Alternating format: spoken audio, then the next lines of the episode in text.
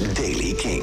Vandaag is het bewolkt, vallen wat buien in het oosten en zuidoosten. Kunnen de buien vanmiddag vergezeld gaan van onweer en hagel. Temperatuur 17 graden op de Wadden, 25 in het oosten. Nieuws over Nanny Michel, Lim Biscuit, het garantiefonds voor evenementen... en Scott Whelan van Stone Temple Pilots. Dit is de Daily King van dinsdag 29 juni. Michiel Veenstra.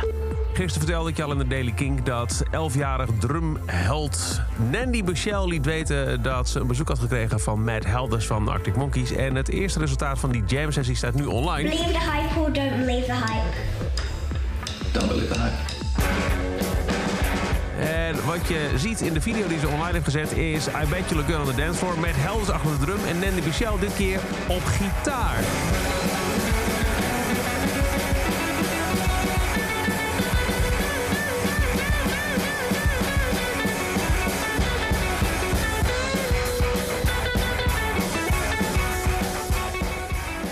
En eh, er is eh, meer dan dit eh, gedaan.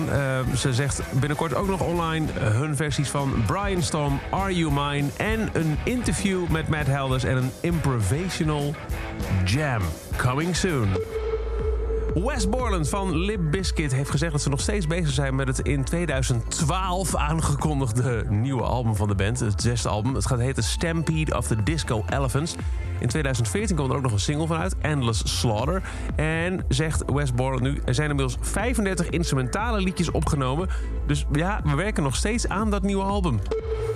De Rijksdienst voor Ondernemend Nederland, de RVO, heeft tot nu toe 205 aanvragen binnengekregen voor het garantiefonds voor evenementen. Volgens een woordvoerder geldt dat, eh, staat het gelijk aan een subsidie van 235,4 miljoen euro. Het loket werd op 18 juni geopend nadat een maand geleden was aangekondigd. Als jij een festival organiseert en het kan door corona toch niet doorgaan, dan krijg je een groot deel van je geld terug van de overheid. Als er tenminste geen verbod is tegen de tijd dat je ehm, festival plaats moet vinden. Onder de aanvragen zitten 20 concerten en 150 festivals. Namen daarvan werden door de woordvoerder niet gegeven. En er komt een biopic over Scott Weiland. Gebaseerd op zijn eigen memoires.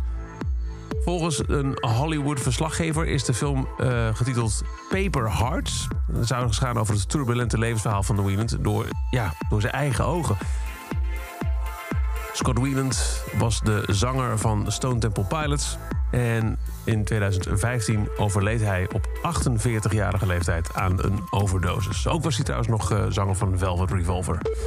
Tot zover de Daily Kink. Elke dag een paar minuten bij met het laatste muzieknieuws en nieuwe releases. Niks missen? Luister dan dag in dag uit via de Kink-app, kink.nl... waar je ook maar naar podcast luistert. En voor meer muzieknieuws en nieuwe muziek... check je elke avond om 7 uur de avondshow van Kink, Kink in Touch. Elke dag het laatste muzieknieuws en de belangrijkste releases in de Daily Kink. Check hem op kink.nl of vraag om Daily Kink aan je smart speaker.